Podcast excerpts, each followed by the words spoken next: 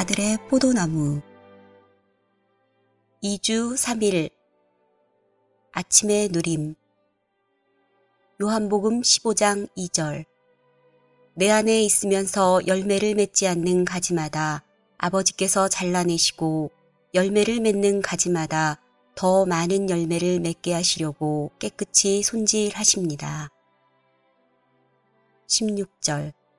여러분이 나를 선택한 것이 아니라 내가 여러분을 선택하여 세웠습니다.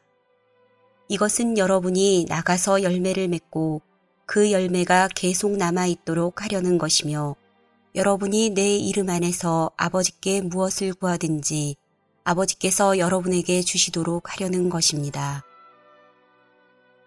우주적인 참포도나무의 가지들인 우리의 운명은 열매를 맺음으로 아버지를 영광스럽게 하는 것, 즉 표현하는 것입니다. 열매를 맺지 못하는 가지는 잘리고 말라버리고 태워질 위험에 처합니다. 포도나무에서 잘리는 것은 포도나무의 모든 생명 공급과 영양 공급을 잃는 것입니다. 많은 그리스도인이 열매 맺는 것은 환경에 달린 문제이기 때문에 열매 맺지 못하는 것이 용납될 수 있을 것이라고 여깁니다. 그러나 열매 맺는 것은 우리의 환경에 속한 문제가 아니라 우리의 운명입니다. 우리는 열매를 맺도록 하나님에 의해 운명 지어졌습니다. 많은 그리스도인이 오랜 세월 동안 아무런 열매도 맺지 못했기 때문에 하나님께서 정하신 운명이 그들 안에서 무효가 되고 말았습니다. 열매를 맺도록 하나님께서 정하신 운명을 수행하는 최선의 길은 사람들의 집문을 두드림으로 사람들을 방문하는 것입니다. 사람들의 집문을 두드림으로 사람들을 방문하는 것이 체험상 열매 맺는 최선의 길이라는 것이 완전히 입증되었습니다. 오늘의 읽을 말씀. 만일 우리가 포도나무 안에 거하고자 한다면 반드시 우리가 포도나무 안에 있는 가지들이라는 사실을 보아야 합니다. 우리가 그리스도 안에 거하는 것은 우리가 포도나무 안에 있는 가지들이라는 분명한 이상을 보는 것에 달려 있습니다. 만일 우리가 이미 그분 안에 있다는 것을 본다면 우리는 그분 안에 거할 수 있게 됩니다. 우리는 그분에게서 떨어져 있기를 원하지 않을 것입니다. 일단 자신이 포도나무 안에 있는 가지들이라는 사실을 보았다면 우리는 포도나무와 우리 사이의 교통을 계속 유지할 필요가 있습니다.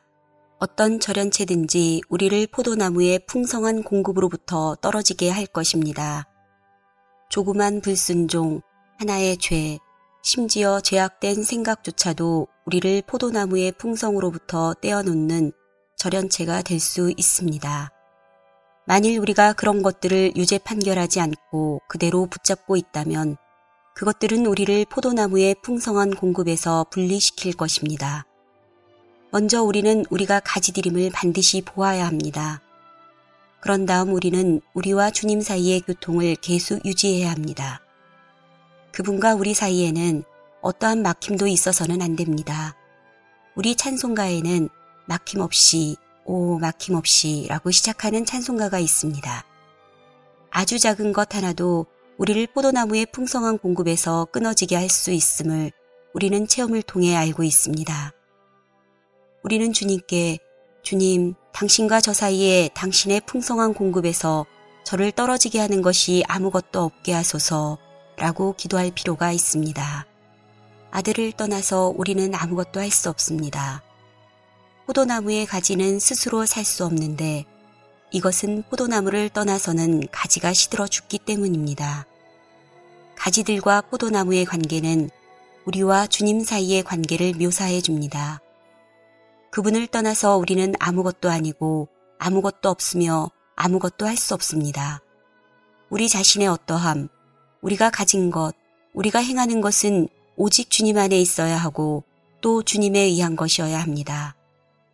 우리가 주님 안에 거하고 주님께서 우리 안에 거하시는 것은 매우 중요한 문제입니다. 그렇지 않다면 우리는 끝나게 되고 아무것도 아니게 됩니다.